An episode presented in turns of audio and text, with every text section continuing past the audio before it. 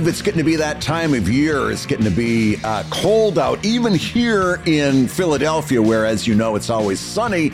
And uh, we we at the Guigar House, knock on wood, have been nursing along an old, old furnace. that part of part of having an old furnace in your house is that when winter comes up, you've always got to take a little time for maintenance. So we always have the heating guys come over and uh, clean the furnace out. It's it's a natural gas burning furnace uh, that that uh, heats water and goes through hot water radiators. And uh, it burps the radiators and, and gets everything ready for winter. And Did you say I- I burp? burp as in Burp, B U R P?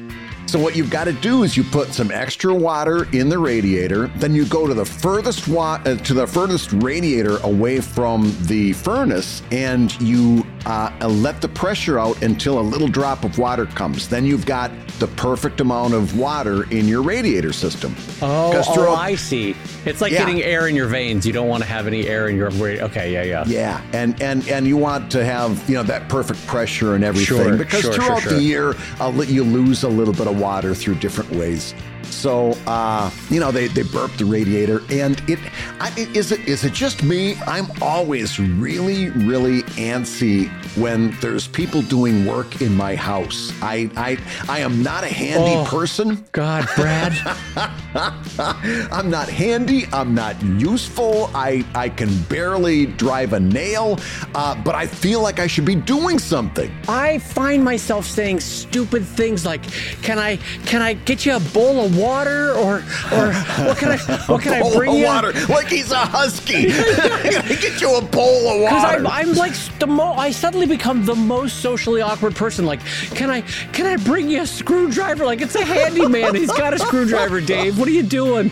Can Yeah. I can I can I sit awkwardly in the room just adjacent to this one with my hands on my lap? Well, that's just it. You don't know whether to be in the same room or an adjacent room because you don't want to be too far in case he, he actually does need something, or if she has to say, "Oh, geez, I you know, could you turn on the the electricity or turn off the electricity or help I'm being shocked or whatever." You want to be around, but you don't want to hover. And if you are around, you feel like you got to say something, and I don't know what to say. You know. I also I find myself doing things like, well, it's time to check up on him. I, uh, but I don't want to look like I'm checking up on him. So, well, uh, here I am bringing in this piece of paper into the room as I always do every 2:43 p.m. every afternoon. you know. yeah, you want to say, hey, do you, do you need anything? But you don't want to say, do you need anything in the way that's that means, are you done yet? And I'm Yes. trying to rush you Yeah. because you don't want to rush the person out either. It, one way or the other. I even get like I even get nervous, and, and this is my Midwest. If the neighbor across the street is raking the or, or sweeping, we don't rake. We've got we don't have any grass. It's just sidewalks. But if they're if they're sweeping their front stoop, I feel like I've got to be out there sweeping my front stoop because otherwise I'm the neighbor that's you know you know falling behind. So I feel like I like and and God help us if the neighbor's having roof work done. I feel like I've got to be melting tar on the roof. It's it's a really bizarre headspace to be in.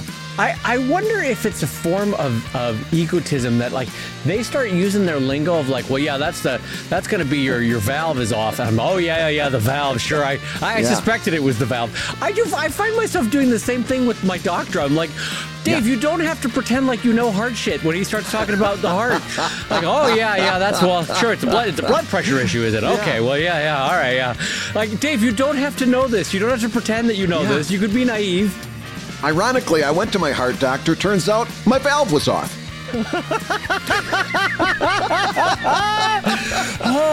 And on that note, I'm going to turn on the valve and say hello, everybody, and welcome to ah. Comic Lab, the show about making comics. And making a living from comics, I'm Brad Guigar, the editor of webcomics.com and the creator of Evil Inc. And I'm his pal Dave Kellett, cartoonist of Drive and Sheldon and co-director of the documentary Stripped. And this week's hour of comics advice is made possible by your support at patreon.com slash comic lab. So Dave, Dave, let's talk comics. Let's talk comics, my friend. I'm excited to fire up these mics and talk with you today. I feel like we haven't spoken in a while, so this will be a fun show. I show. know, I know. And just a reminder when you join us on Patreon, you're also going to get over 300 episodes of bonus things that we've recorded called Pro Tips, which go Yeah. out exclusively to our patron pals. And those include things like Writer's Room, where you see Brad and I try to break down and rebuild up a joke um, and or or construct a comic strip from nothing. Uh, and the pro tips, which every week bring you actionable advice that you can use in your own cartooning. And in addition to that, you're going to get access to the Discord server, which is pros, pro-ams, amateurs, all sharing their best pr- uh, practices, best tips, and best advice for one another. Absolutely. As a matter of fact, I was just checking out Discord before we fired up the mics today, and there's a great conversation going on right now. There's actually two conversations. One person is getting a Kickstarter ready for February, and they're they're feeling a little bit antsy. They're not feeling like like they've got everything under control, and they're pitching ideas, and people are giving this person really, really good feedback on the Kickstarter that they were planning.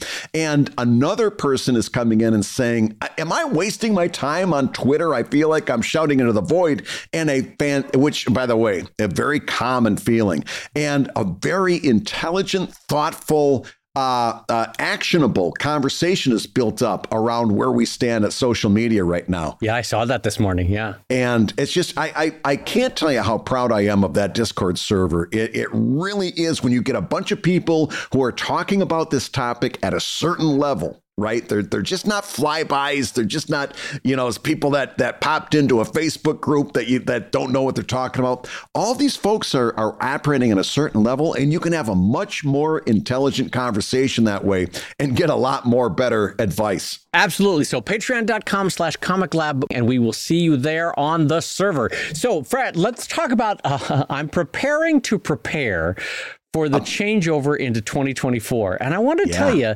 uh, as a topic this week, that this time of year gets me oddly excited because I love the idea of of taking stock, as we're going to do probably on a future episode here, taking stock of how the year went and Yeah. then planning for the future. But I also love the idea. You know how some people declare email bankruptcy, where like I got a thousand unresponded emails that I I just have to declare bankruptcy and say Yeah. if I haven't gotten back to you, I can't I can't I can't have that guilt on me. I'm I'm deleting my inbox. You can start Yeah. over again.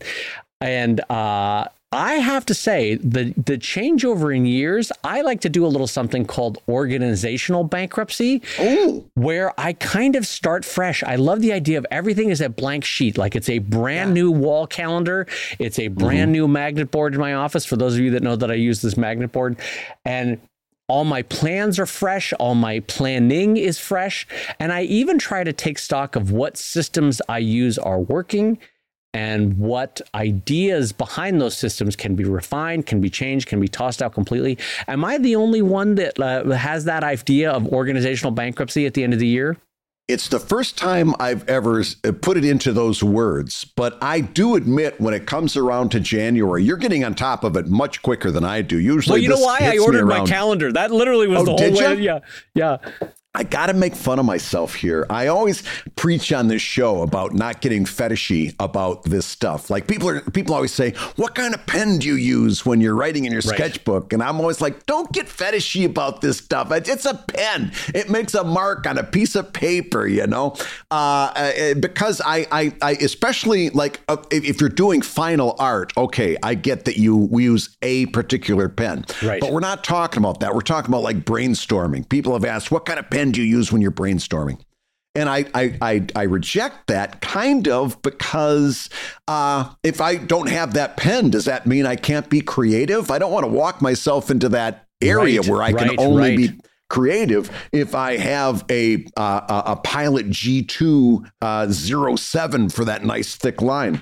But having said that, this year I got a planner as I do every year. And every year, the damn thing sits there blank until the year is up and I throw it away. This year, my planner has been used all through the year, and it's for the dumbest reason you could ever imagine.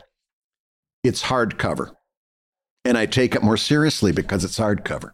Now, how shit, stupid yeah. is that? It's got, you know how your books have the little uh, ribbons that help you keep the place in the Yes, book? yes. Yes. It's got two of those. It's got it's it's it's a very good planner in that it and not only the calendar days, but it's got every week it's got two days with like uh like rules, like college rules, like you did on on on uh, paper that you'd use at school. Sure. It's got two of those for you to keep notes in for the week. It's got a really dumb thing at the beginning of the month. What did I learn this month? Which I always skip because I learned very little. But uh, some people might use that. And I, I got all the way to November. I'm looking through it. It's got marks on almost every page. And I realized that I took it more seriously because it was hardcover. And I am so ashamed to admit it, but it's absolutely true. Well, no, I, don't be ashamed of it because part of why I want to talk about this today is is that we are creative people and sometimes to have the um, the commitment day in day out week in week out to cartoon requires setting up creative systems not just yeah. plain old boring systems but like creative ways and so i love the idea of a fresh start every year because we can say hey what what worked this year that i did in terms of the systems behind the systems yeah. What do I need to what do I need to put my creative weight onto to see if I can come up with a better way to force myself to do or not force myself necessarily, but to remind myself to to nudge myself to do all the things that need doing. And if if having a hardcover book did the job for you, great. Yeah. Uh, and and for me, it was about five or six years ago when I figured out that magnet board system where if I don't get a job done that day, the magnet moves to the next day. And then I can yeah. also use dry erase because it's a dry erase magnet board. So one-off jobs like, you know, doctor's appointment 930 on Thursday or, you know, uh, mm-hmm. uh, get Kickstarter launched. I'm not going to create a magnet for that, but I will handwrite it in. That system has worked wonderfully for me. And for you, I know you got a desktop. I'm going to say it's about 12 inches by nine inches Yep. Uh, a dry erase board that sort of has your daily tasks written on it, kind of in a yep. bullet journal type format. These systems are great. Like you have to experiment every year with trying to get a little bit better. I do worry about the fact that I'm going to get really good at it when I'm 85 and then like wham, drop yeah. dead. I'm like, well, I got my systems in place. I, yeah, that'll be on your tombstone. Yeah. I finally got organized. Yeah, I, I actually, you know, whiteboards, I actually have kind of fallen in love with those. And I don't know whether it's been the fact that I've been teaching and I use them a lot. I've actually got two table board white uh, uh, whiteboards, tabletop whiteboards that I, they're, they're different types. Uh, one of them actually is built to go uh, right behind your uh, keyboard, and one of them is built to be a little stand up and I use them for different things. One of them has like my monthly uh, uh, items that I do down, not only monthly Patreon items, but monthly bills that I, I, can check them off as I'm paying them so I don't lose track. And then the other one is is what I'm posting on Patreon as I'm posting it so I can make sure that I'm keeping up the volume that I expect for myself. And I got to tell you, between a, a, a hardcover calendar and two whiteboards, I've gotten better at this. And I'll tell you what else I've done, just in terms of uh, a, organization that I've gotten much better at. Writing stuff down in the moment and not trusting that I'm going to just remember it. Oh I just, God, no! I've gotten a, a, little bit obsessive about writing stuff down uh, because, like, I got I got these great ideas. I had a great idea that I that I realized that I had back in June. I didn't write it down, and of course, I forgot about it until it popped around again. I immediately wrote it down because uh, I'm for, I'm forgetting all kinds of stuff because there's so much to keep track of, right? Yeah, yeah. So uh, I've gotten better about writing stuff down too. Well, and I, I so little side note here on whiteboard technology. I love whiteboards. I love I love my yeah. magnet whiteboard. I love writing on it. I a little bit feel like every whiteboard pen that I've ever bought, and I've bought a lot of different brands trying them out. Yeah. They all kind of feel like, okay, remember when you were a kid? This is going to be a bit of a walk in terms of a conversation. remember when you were a kid and you had a, a Dixon Ticonderoga number two pencil? It was great. The eraser erased great. The the yeah. lead was perfect inside. Mm-hmm. I know it's not lead, it's carbon, but you know what I mean. The lead yeah. was wrote great. The, the eraser worked great. The pencil felt great. But then every once in a while, you'd get one of these like promotional uh, pencils from your dentist, and the yep. eraser didn't do anything other oh, than smudge in a really unsatisfying way and yep. the the lead felt waxy for lack of a better oh, phrase. Oh, it like didn't exactly really write in a about. satisfying way.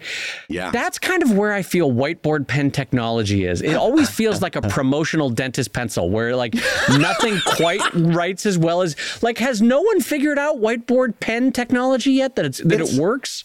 It's amazing. It's so good and it's so bad at the same time. I mean, it, it's it's it's so bad that it's very smudgy. You got to be very careful not to smudge it because it's not very, you know, it, it's not permanent, obviously. But it's also amazing in that if if you ever uh, accidentally use a sharpie on a whiteboard, a permanent marker. Do you know if you take your uh, your dry erase marker and color over it, it'll erase the sharpie? Yes. It's bonkers. It's, I mean, it's it's amazing that something can be so high, uh, so so so great, so evolved, so amazing, and also just just it's it's it, the things that you want to do right without smudging, it still can't do.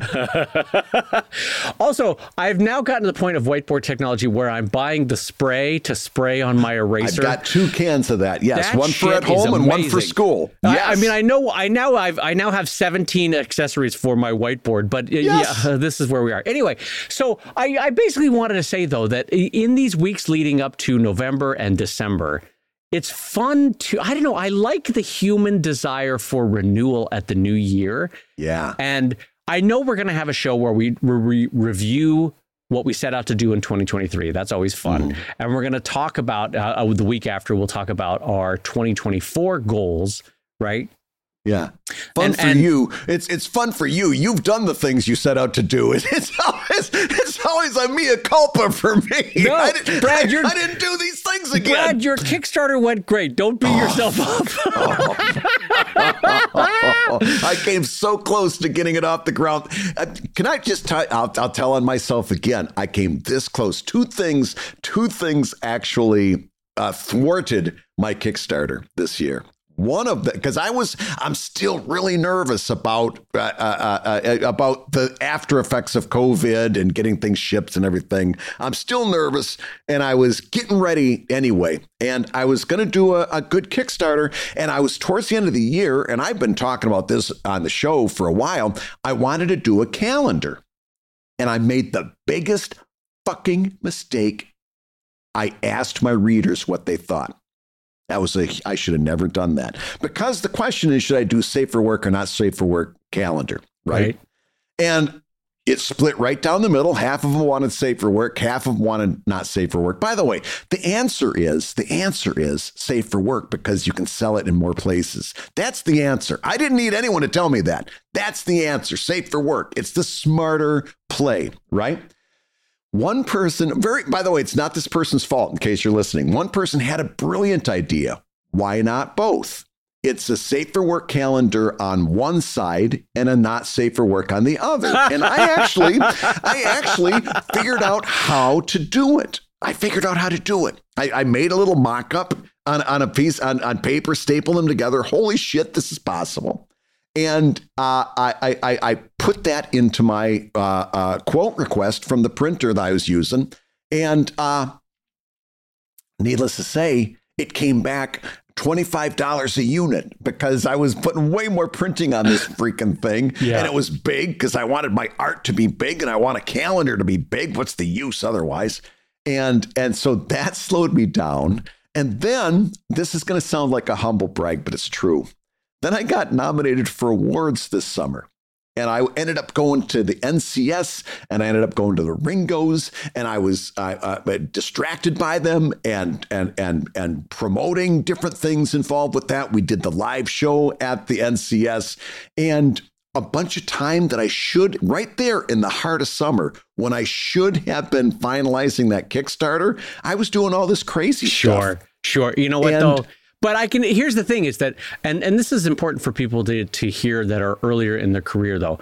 Brad had a, a misstep uh, in terms of planning, or and I've had missteps this past year in terms of planning. But the, you notice that we're both smiling and laughing about it because oh, yeah you have to be kind to yourself. It, this is this is a marathon, not a sprint. And so, if Brad missed his Kickstarter deadline by six months, twelve months, it's not the end of the world. Laugh about it, pick up yep. the pieces, and do it again next year, and it is okay. yeah. You know. I, I, my thought is, uh, there was one year I didn't take my Christmas decorations down until like February, and I don't know why. I just it was one of those things that there was always either the weather was shitty on the time that I had to do it, or I didn't want to do it uh, on the on the other times, and it was February, and somebody said, "You still got your Christmas? You're, you're late taking your Christmas uh, decorations down." I said, "No, I'm not. I'm early for next year." And that's how I look at this Kickstarter. I'm not late for this Kickstarter. I'm just early getting it out there for the first part of next year. I've got yeah. everything lined up. I'm taking that calendar right out because I don't need that uh, uh that aggravation anymore. I'm going to focus on the books. And and by the way, so many we should talk about that too. So many Kickstarters go off the rails because I'm going to do this and then this. I'm going to do that and then this add-on and this special offer and then and and and sometimes I think you you're better off just focusing on what is the thing and. Yeah. I, I, made that mistake. Well, okay, so I'm late for this year, but I'm going to be early for next year. Yeah, and so putting a button on it, what you've done, Brad, is you declared organizational bankruptcy on yes. last year's Kickstarter and yes. shifted it over to next year's Kickstarter. Yeah. And there'll be new and different strategies for how you tackle it. And if life gets in the way, that's okay. Declare yeah. organizational bankruptcy again and, and try it again in 2025. We, we won't let that happen. But uh, I, I do find the idea of organizational bankruptcy helpful for me in the sense that I'm allowing myself to be kind for any times that life got in the way because there's always yeah. illness or family stuff or work stuff, or in Brad's case, being lauded by two of the biggest comics awards in America. As, I know, by the way, he, I know how quietly mentioned, sounds. I don't know if he mentioned that to anybody. Brad, Brad got award which, nominations. One of which I won, but, I, I, oh. know how dumb that is. But they, it was it, no, was super, it's not I, dumb. I traveled. You I took traveled time to, to live. God forbid well, you took time to live. That's why we're yeah. doing what we do, you know? That's true. That's true. That's very true. So anyway, I I think uh, I think as we as we come up on the shows where we're going to talk about 2023 and 2024, I'm getting excited because I like yeah. the idea of perfecting not only our comics abilities and our skills within the craft, but also trying to perfect the systems behind our day-to-day work. And organizational bankruptcy is one thing that I have come to love. Anyway, Brad, let us jump into the next question from Tyler Mann over at patreon.com slash comic lab. And this says, uh, hey guys, my last Kickstarter, I got overwhelmed with too many commission rewards. Oh, Brad, sound familiar to the point you were just making? yep. Yes, to it the does. Point that, to the point that I am considering not offering them this time around. What tips or suggestions do you have about offering additional rewards or add ons for Kickstarters? So, Brad, oh. I, I know this is actually kind of ironic given that we literally yeah. were just talking about this, but too much stuff offered so that a Kickstarter becomes overwhelming or doesn't get done yep. or gets confuzzled. What, what are your thoughts on that? Yep, I think I think I, this is just an outgrowth of what we've been talking about. Keep it simple, stupid, right? What's the what's the Kickstarter for? Boom. Focus on that. What you have in the warehouse or uh, in the storage area that you can throw into an add-on, done. And then let that Kickstarter stand on its own. You uh, take a look around at a lot of Kickstarters that are going on and, and just pay attention to some of these. Just scroll through and take a look at a lot of these Kickstarters that are going for real big numbers, right? Real impressive numbers. Take a look at all of those stretch goals that they put in and add ons and so on and so forth. And think to yourself, what is that doing to right, the right. overall health of that right. Kickstarter? Are, are, those costs adding up? Are those going to be able to be incorporated into your Kickstarter? And remember, the whole point of a Kickstarter is to cover your costs right?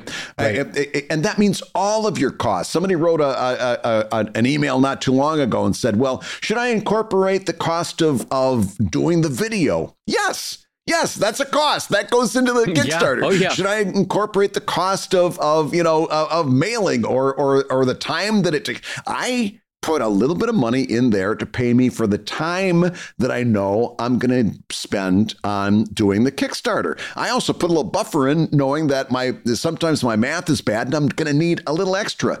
The, the the biggest the biggest problem you can have is to let that imposter syndrome get in your head and make you bring that goal down right? That it, so that it doesn't cover all of your costs because you think, well, at least I'll hit my goal.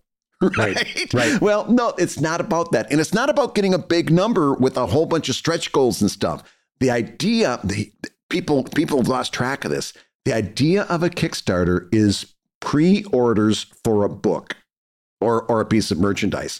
The whole idea is to generate enough funds that you can do a print run some of which go to your Kickstarter backers mm-hmm. as, as a pre order, and a whole bunch of which, in fact, a larger number, best case scenario, you have now that you put into storage that you can sell at a retail level or a retail markup, if not actual retail, throughout the year.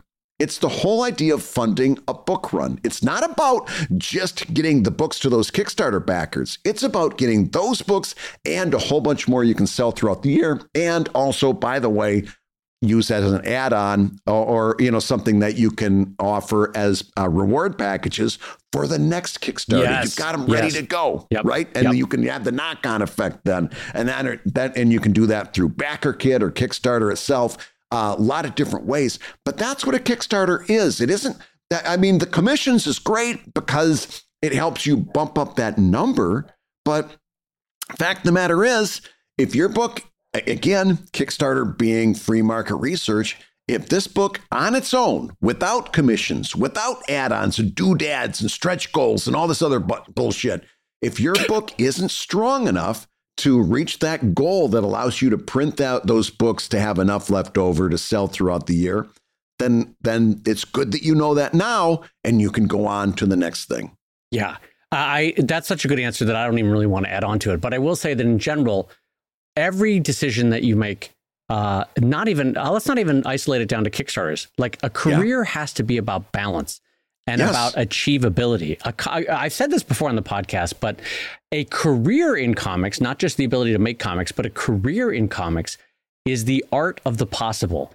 Mm-hmm. And yes, you could draw every page like Moebius, and guess what? Yes. You'd get forty pages done by the end of the year. That's it. You you wouldn't have you wouldn't have much of anything. yeah. Uh, so a lot of cartoonists find a, a, balance in what their output is and versus the the let's just say it quality. So we we kind of say like I'm not drawing my best, but I'm drawing at my 92% level, and that's good enough to communicate the story in a super pleasing way that I'm happy with, the readers were happy with, and the pages out. And so like or look at it this way in terms of what we're biting off. Is it more than we can chew? Because mm-hmm. Brad has ideas that he has not actualized. I have comics ideas that I have not actualized. I find in my life on an average week, I can do Sheldon, I can do Drive, I can record Comic Lab, I can take care of my family and I can maybe work out. And and those five things, that's kind of all I can do. You know what I mean? Like. I yes. Do I have more ideas? You bet your bippy I have more ideas. I have like three more comics ideas that I in terms of titles that I would love to do. I know that Brad has more ideas that he would love to do, more projects that mm-hmm. he would mm-hmm. love to do. But it's it's really the art of the possible. And so it's this is okay that this has happened to you because it's a learning lesson, but basically you overpromised from what was possible for these commissions because probably your eyes got big in terms of the dollar signs. And that's okay because yeah. you're like this is a moment to actualize. I want to i want to turn these readers into dollars and i get it. I, I really do get that. But you also have to ask yourself okay if a commission takes me i'm just going to pick a number four hours and I've promised to do 40 of these things, I've got to do, I've got to devote 140 hours uh, that's a full month of just doing commissions. Well, when am I going to do that? Am I going to divvy that up over the course of the year? Like you have to literally get out a calendar, do the math. If I'm yeah. going to do these commissions, how long is the average one going to take? How many can I do in a week and not diminish from my overall workload? So it's about balance and it's about achievability yeah. and it's about the art of the possible. And I think that relates to our overall advice that we've said again and again. Yeah, and, and and just to just to tie it up because I can I can anticipate the next question, and that is how am I supposed to walk the potential backer and Kickstarter up the ladder if I don't have all of this stuff? And the answer is if you don't have stuff in your storage area ready to go to, to build out rewards and stuff like that, you're limited to artist editions and commissions and stuff like that, then you have to add those judiciously right? And and put a limit on them based on what Dave just got done saying, and uh, scale back that Kickstarter and mm-hmm. keep it small. And and if you do this one right, you'll have enough books left over for the next Kickstarter. Then you'll be able to use those books from Kickstarter one to build in rewards for Kickstarter two. Right? right? But if you don't have that, then you don't have it. You can use some of these other things judiciously and limit them, but You, you can't offer something you don't have. It doesn't mean that you start printing up stickers and throwing them in. It doesn't mean you start printing up patches and buttons and pins and all this other stuff because you feel you need them, uh, because those are all costs. Right. And you're you're shooting yourself in the foot. So the idea is to do your first Kickstarter well enough, smart enough so that it leads into the second one and the third one and so on and so forth. If and and that means starting small and building up from there. And I will say one. I, by the way, I super agree with Brad. I will offer one last bit of advice, and this is capitalism 101. Yeah. If you find that you have too many commission requests, too many people that are waving dollars at you saying, "I'd love commissions," mm-hmm. instead of selling 40 commissions for $40, you need to realize that the demand is there. And when demand yes. rises, so do prices. So reduce the number that you produce down to eight commissions at 200 bucks a pop. You will make the same amount of money as 40 commissions at 40 bucks a pop, right? And you'll say, "Oh, but I some of those people won't get commissions." Yeah, that's unfortunately that's capitalism. Exactly. Your, your, your most ardent fans will be the ones paying $200 for uh, a commission from you. Your hand mm-hmm. will not be broken and you'll make the same amount of money. That's also the art of the possible. You say to the other 32 people, I'm so sorry. This is the price of my commissions. The demand has gone up and I don't have enough time to do a bunch of them, you know? And yep. uh, it's, it's simple capitalism, but it works. Hey, if you're listening while you work, take a minute to stand and stretch. And while you're doing that, we're going to tell you why you should join us on Patreon. When you do, you're going to get hours and hours of podcasts that we recorded just for backers. And exclusive Patreon posts that go even deeper on Comic Lab topics. And access to our exclusive Discord server, which is a thriving community of professional cartoonists. So you can support the show you love and get tons of actionable resources for your own cartooning. And listen, if you can't swing a pledge this month, we get it. No worries. Yeah, yeah, listen, you can still support the show by rating us wherever you get your podcasts. Just leave a five star review and a few kind words. That, along with mentions on social media, is incredibly helpful. Now, everybody, let's talk comics. Dave, I got an update on Mastodon. Are you ready for this? Oh, is it it? Is it it suddenly? Is it? Mastodon. No, listen. Mastodon ain't quite as bad as I originally thought it was. Are you ready for this? You ready for you this? You know what? I appreciate a person who can change their mind with new yep. data. So that's good I to gotta, know. Yep, I got I got to admit. So speaking, we were singing the praises of the Discord server of Comic Lab earlier today, and this started in the in the Comic Lab Discord server. Chris Hallbeck, who we both respect immensely uh, for what he's been doing. Uh, it comes in the comic lab, very politely says, Listen, I know Brad really hates it, but you know, it's not impossible to build an audience on Mastodon. And he pointed to a couple folks who were racking up very uh, impressive number, in a, clearly getting good engagement. And so, as anyone with uh, who's you know uh, uh, uh, who's thoughtful and curious, I um, I started looking at that and saying, okay, what are they doing that's different than than what? I, in fact, one of the folks uh, that was racking up good numbers is our friends from War and Peas, uh, Jonathan and Elizabeth. We're doing great numbers on Mastodon. And um, so I started taking a look at it. Maybe what, what, what, am I missing? Is it a content thing? Is it a quality thing? Is it a quantity thing? What, mm-hmm. What's going on? And all of a sudden, something stuck out to me, and it was this: all the folks that are ra- that were racking up good numbers that I could see were on one Mastodon server in particular. Now, taking a little pause.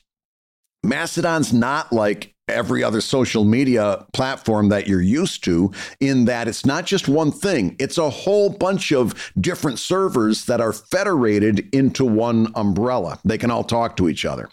But the server that you choose, I think, and this is just a couple weeks in, but the server that you choose can have a big effect on your experience. Now, I was an early adopter for Mastodon and I was I got in right away cuz I wanted to test it out mainly for the show so we'd have something to talk about. And at that time, I, I, I the, the, my choices were very limited, and I uh, uh got kind of shunted over to Socel.net, S O C E L.net And it was Is this like a server run by a guy named Gunter in southern Berlin? He's like, yeah, Brad, welcome to the server. I'm kind of thinking it, it kind of was. It was it was advertised as being for artists and animators. It seemed like a good fit, and at that point, my understanding was it wasn't going to make that big of a difference. And on a, on a macro level, it doesn't, but it it kind of still does. Like it, it can affect who's seeing your stuff Sure, and and sure. whether you're getting that uh, enough engagement that it gets outside of your own server. And so I was on Socel.net and I noticed everybody who's doing really well, Hallbeck, Warren Pease, uh, some of these other folks were on mastodon.social. So, as a way to test out the theory, you can switch servers. And I said, well, I'm going to take Chris at his word. I'm going to switch servers. And I'm going to start posting like I post on all the others now Blue Sky, uh, Threads, uh, Twitter, etc., Instagram, and so forth. I've got them all set up. Bing, bing, bing. And I got to tell you, within the first couple of weeks, I was getting markedly better engagement than I was getting on that first Mastodon instance. Now, part of it, Chris, Chris, Chris kind of called the shot a little bit because Chris got has a huge audience. So the first time he no sooner sees me posting and he starts boosting my post and show basically showing it to his audience. Okay. And they immediately start following and engaging and everything. So I got a shot in the arm there. But even after he stopped doing that, my engagement was much better than it had been. And I was, I'm so telling it you, I was counting. somewhat server dependent then. And that's what I'm now. Listen again. I'm only like two weeks into this experiment, so I'm not ready to say anything other than this. I've I've upgraded Mastodon from being a complete waste of time to right now I'm putting it on the same level as Blue Sky and Threads. Now, that's not a compliment because I'm not seeing great stuff out of Blue Sky and Threads either. But uh, I've, I've, I have, I've had to elevate it in my esteem because I am now getting engagement. And that's happened ever since I uh, switched to Mastodon Social. So if you, like me, were, were, were having this same problem, you may want to consider switching. I got a feeling what's going to happen is if, if what I'm saying is, is, is accurate, then everybody's going to go to mastodon.social and it's going to it's not going to be federated anymore. Yeah, yeah, yeah. Everybody's got to go to that central place to get engagement. But uh, in the meantime, uh, I just have to say I, I I can't say Mastodon ain't it anymore. I'm elevating it to the same uh, level as Blue Sky and Threads, which is to say, it's still not burning the bridge, or still not. I guess burning the bridge is the wrong idiom. Still not lighting any fires, I guess. Yeah, yeah, yeah. yeah, not lighting any fires, not setting the world on fire. There you go. But it isn't dead on arrival like originally I was seeing. Did Gunter email you to say he was sorry when you moved off his server? Gunter was the one that was emailing me saying that he needed more money to run the server. That was one of the reasons I was so down on Mastodon, is because I kept getting these messages saying that eh, we all need to chip in to make this server work, or else he wasn't going to be able to keep doing it. And I'm like, hey, if that's Mastodon, and, and I and I by the way, I, I still feel that way. If that's Mastodon, then then then it's going to have a real problem because uh, you know as well as I do, people are not by and large going to donate in large enough numbers to make that happen. And if you're going to do if you're going to do that, you might as well again uh, spend a couple money uh, spend money on the platforms that are established. Uh, like like uh, Facebook, Instagram, or Twitter. Right. You know, if you're going to spend money, you might as well spend it on the ones that have the established uh, uh, platform, which I'm still not sold on doing anyway. Yeah, So yeah, yeah, yeah. yeah, Gunter Gunter was a big reason that I got the hell out of there because I kept getting these. Uh, you need you need to donate uh, for my server costs. Brad, I'm so sorry. The server's getting so expensive. It's really, it's quite cost prohibitive here. Oh my God. So, uh, I well, that's interesting because I have a lot of thoughts about that, but I don't want to bore people about it. But anyway, interesting to know that Mastodon can be worked into your system. I'm wondering if I should launch yet another social media thing because in 2024 I'm going to be having two Kickstarters, one for Sheldon and one for Drive. Yeah. And this will be my first round of Kickstarters in a very broken and splintered and rebuilding social media environment. And I will Yeah. just be honest with all of you that I don't know how it's going to go. I don't know how I'm going to reach some of these uh, fan bases and whether or not they will be limited by whatever algorithms you know uh, screen or don't screen out Kickstarter links. Um, I mean, I know uh, Twi- uh, Twitter had things that were built into the code when they started releasing that publicly, and and so we'll see whether Threads and Blue Sky and Mastodon and all the other ones. But maybe I'll join. I, I um, uh, join Mastodon.social, and we'll see. You'll see me on there, Brad, and trying it out. Uh, Well, if, right. if you do join, that's the one to join. I will say that. I can I can confidently say that. At well, that point. I mean, that's basically giving a little bit of lie to the idea of a federated system in the sense that uh, yes, the federated system welcomes all the ideas in, but maybe by practice and in in actual logistics, the messages a little bit get filtered to the bottom of the tank if they're not on the main server. So And and and I, and I having said that again, I don't want to go too far down that road because I I, I haven't been I, I I I've just started taking it seriously again. And, and I still might be, you know, that old story about the the bl- the blind people, or they're blindfolded, and they're each at a different point uh, of the elephant, and they're describing what they think it is. yeah, a snake right? or a trunk of a tree or yeah, exactly. I'm I'm blindfolded looking at one side of an elephant. Exactly, Right? exactly. And it's pro- knowing me, it's probably the wrong side. So I so I, I'm I'm reserving my uh, my analysis. All I'm saying right now is that I I can't keep. Uh, uh, trashing on it. It's not as bad as I thought it was, but there's still a lot of time to decide whether it's actually good.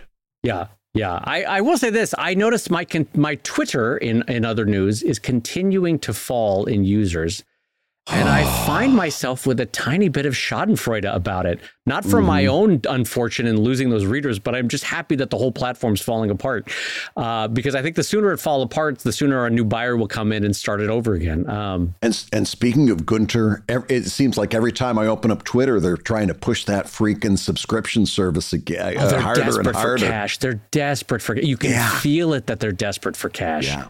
And it's like, why would anybody try? I mean, it, it, speaking again as the guy that said, I'd consider $2 a month. Uh, when it comes down to that, I, and actually, I actually looked at it and I had my finger on the button and it came down to, do you want Elon Musk to have your credit card information? I, it, as, as, as weird as that is, I literally looked at that and I said, I don't, I don't, I don't trust this organization with my credit card. I, I use my credit card on a lot of different sites, but not Twitter. I, that's the one site I can't think of another site that I trust as little as Twitter. It's it's unfortunate because it's also it's keeping me from buying a electric car because really the the 800 Oh, pound yeah. gorilla in that market is Tesla, but I just don't want to give the dude my money. So anyway, um, all right, so that's a that's a separate matter entirely. But I want to say though that Brad described it really well in terms of trying to describe an elephant in terms of what the social media landscape is. The truth is, all of us have very individual and very weird because the whole platforms are individual and weird right now. Nothing Yeah. is set in stone. They're all changing week by week.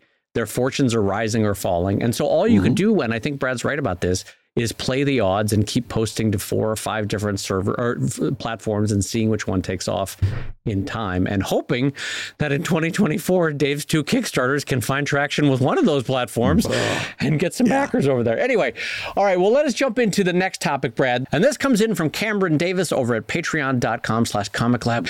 Cameron writes, we're starting to publish a long form science fiction humor comic. Oh, ho, ho, ho. Oh, I'm nice. listening. I'm very Long form intrigued. science fiction humor. Okay. Long form, everything I like. All right, we're starting to publish a long form science fiction humor comic soon and have a question about posting updates. My plan was to post two or three pages of the story at a time each week so there's a satisfying amount of content with each update. However, should the pages be posted separately to the site so the comic size is uniform, or should all the pages be stuck together in one update? So, Right. Brad, this is a science fiction long form comic strip, but you've been doing a long form comic for ages and ages, so can very easily talk about this. Should they post Monday, Wednesday, Friday, three individual pages during the week? Or should they do Right. one huge one on Wednesday that's three pages tall on the website and you know formatted to a thousand individual panels for Right. mobile? Uh, what are your thoughts on this? Aha. Aha. You just stumbled into it. You just stumbled into it because here's the deal. and speaking about websites uh, and, and, and our, our need to think outside of the box, Cameron assumes that he's got to post this thing for the desktop version of his site as a full page because that's the way webcomics have been since the dawn of time or since 2000, whichever comes first right? Right. He assumes that since that's the webcomics desktop version of the site that he grew up with, that he's got to do that. The the problem is he doesn't have to do that. He doesn't have to do the desktop version of his site in a full page format. He can choose to set up the, the, the, the, desktop version of his website exactly the same as the mobile version of his website. Right. And do it all in a vertical scroll. In other words, the desktop version of his website could look just like Webtoons. Right. He can mimic that delivery formula that works very well uh, and it's going to work just as well on, on desktop as it is for mobile. So, my answer to Cameron is one of your options is if this is actually the case that sometimes you're presenting one page, sometimes you're presenting three pages worth of stuff, the way that you get around that is to uh, present both versions, desktop and mobile, of your website in a vertical scroll. But there's probably other ways of looking at it. Well, I, I no, I don't disagree with you. I think that's true. Webtoons has shown us that a, a super long vertical scroll is actually very satisfying for a lot of people, and that's a great way yeah. to do it. And I don't disagree with that. In fact, if you go to drivecomic.com right now uh, and take your browser window on a desktop and mm-hmm. shrink it so that it is thinner, you'll see the normal Drive comic page reformat to individual panels. Um, and uh, so you can see how I kind of do both, as Brad just described. Yeah. And I, but to Brad's point, I could do it where you never see the page until it gets to print. You'll only see the vertical scrolls. That's a totally valid option. Yeah. I do want to talk about one thing that I I I just want to speak to in terms of your question, which is you yeah. said you want to post three pages because that is a satisfying update. Yeah. And you said there's a satisfying amount of content with each update, which makes it sound like you're posting all three pages at once. Mm-hmm. That's fine.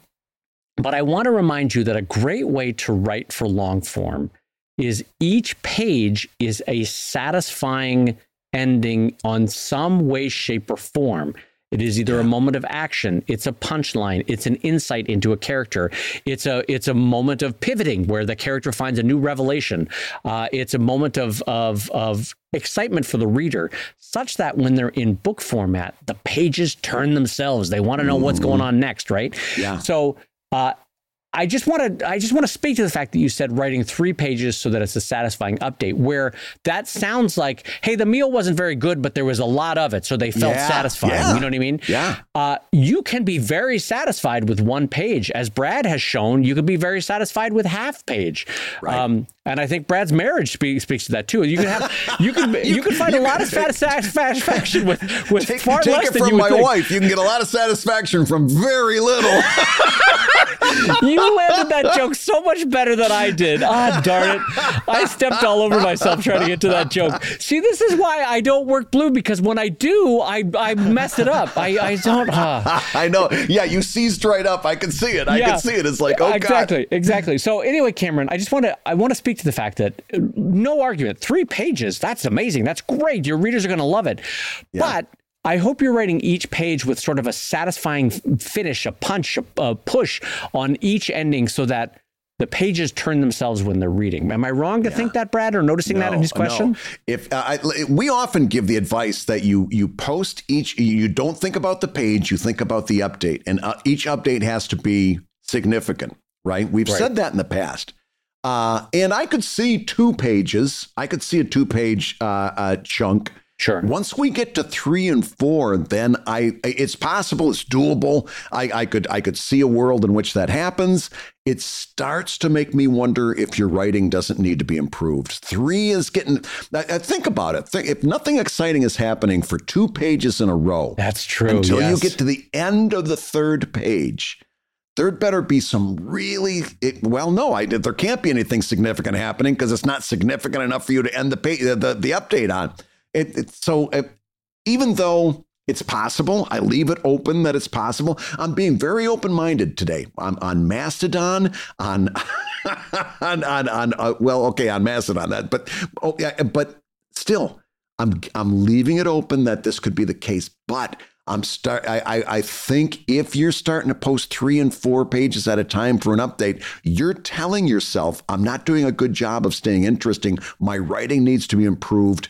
Uh, I, I, need I need to make something sharper happen here, and and I really encourage you uh, maybe to maybe to, to, get some test readers. But you're in yep. a situation right now where you haven't launched this yet. I'd get some test readers. Again, I'm going to go back to the uh, critique channel and Discord. Put your stuff up there, uh, in, not in I made this, where it's all about head pats. You're right. Hey, I made this. Well, everybody's supposed to come in and say, hey, great job, you made this, which, which is great. Yeah, we need that too. Put it in the critique channel and tell people to be vicious, give you the absolute truth before you eh, time to know it is now before you launch it put it in that critique channel and ask for real solid response. How is this story reading?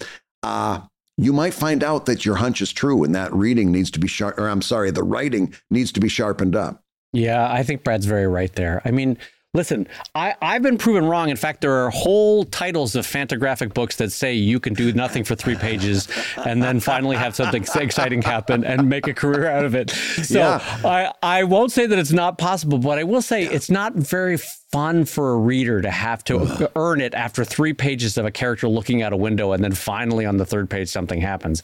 So yeah. uh, I, I'm with Brad on that is that you might want to look at the way you're writing, the pace that you're writing in terms of something happening. And, it, and it's one thing for a Fantagraphics book that's marketed to be a book that's sold as a book. It's another thing to be something that's yes. supposed to build a readership on the web. Yeah. Those are two completely different things. That's a really good point. And I, yeah. I, I, know my joke was a little snide, but yes, that's really no. good because with a book, you're willing to forgive and, in fact, enjoy very different paces than you would online. Yes.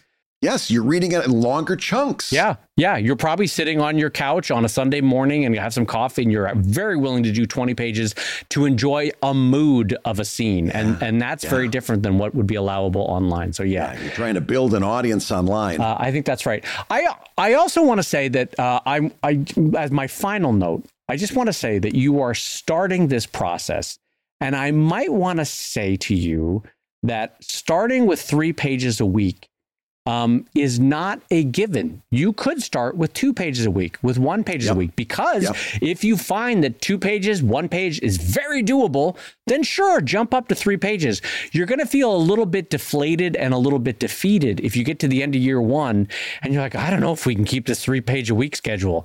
Like you might want to start with a little bit more of the art of the possible, if you remember that from earlier in the show, yep. and say, I'm going to start with one page a week, two page a week, see how we do, see how our pace is over not just this week or this month, but this six months, this 12 months, this 18 months, see how we do. Like in a day to day life where one of us is going to have a cold, one of us is going to have a family emergency, one of us is going to have a water leak in the house that we have to deal with, right? Yeah. That kind of stuff comes up, but your comics schedule, your comics output has to be an achievable and maintainable art of the possible. So I just might yeah. want to uh, warn you towards starting with one or two pages. Think about how often that happens throughout life, right? You, you can only do what you can do. That's why this show is only an hour long, is that we can't do any more than that because we know if we did, you guys would get tired of our voices and you turn us off anyway. So when it gets to be about this part of the show, that's when I pull out this little piece of paper and say that you've been listening to Comic Lab, the show about making comics and making a living from comics. Your hosts have been my friend Brad, enemy of Gunter, but editor of webcomics.com and the creator of Evil Inc. at evilcomic.com. and my close personal friend Dave Kellett, the co director of the comics documentary Stripped and the cartoonist of Sheldon at sheldoncomics.com and Drive Comic at dri- drivecomic.com. boy, oh boy. Oh boy, landed that plane. The Comic Lab theme song is used with permission from Andy Creighton at theworldrecord.net, and this episode was edited by the ever wonderful Matt Woodard of Woodsong Productions over at www.woodsong.media. If you love Comic Lab, and we know that you do, take a couple seconds and rate and review the show on Apple Podcasts, Spotify, wherever you get a chance to put those five stars together. If that happens and you leave us a kind word or two, you may hear your review featured on a future episode like I'm about to do right now. This comes in from Apple Podcasts and it says, Feet first, eggs in a basket, draw. As a cartoonist myself, I have learned to seek the love of others have for cartooning and comics that goes beyond the norm.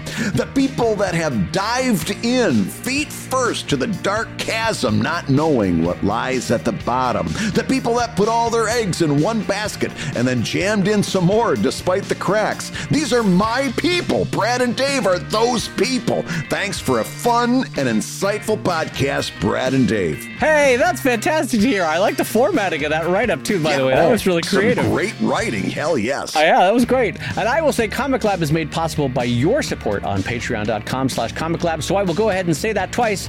Patreon.com slash just a few euros and we can keep the server running for another month. So if you have just a couple euros in your pocket, that would be so helpful. You just wait. Jonathan and Elizabeth are gonna gonna, gonna get even with us one of these days for doing that.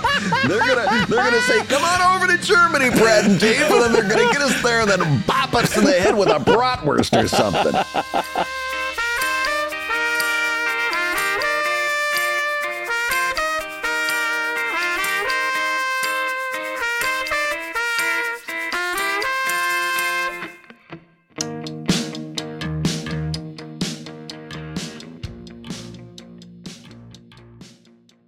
What if people what if people treated us the way we treated plumbers? Like, could you imagine is you're sitting there writing at your desk and somebody comes in and hovers and, and starts telling you, uh, asking you questions about why you're using the pen you're using or whether you shouldn't try to use a different T square or, or have you thought about how you're doing that word balloon? Could you imagine if we treated people the way we treat plumbers? I'm, I'm sitting there cartooning and a, a nervous guy comes in and goes, Hi, I brought you a bowl of water.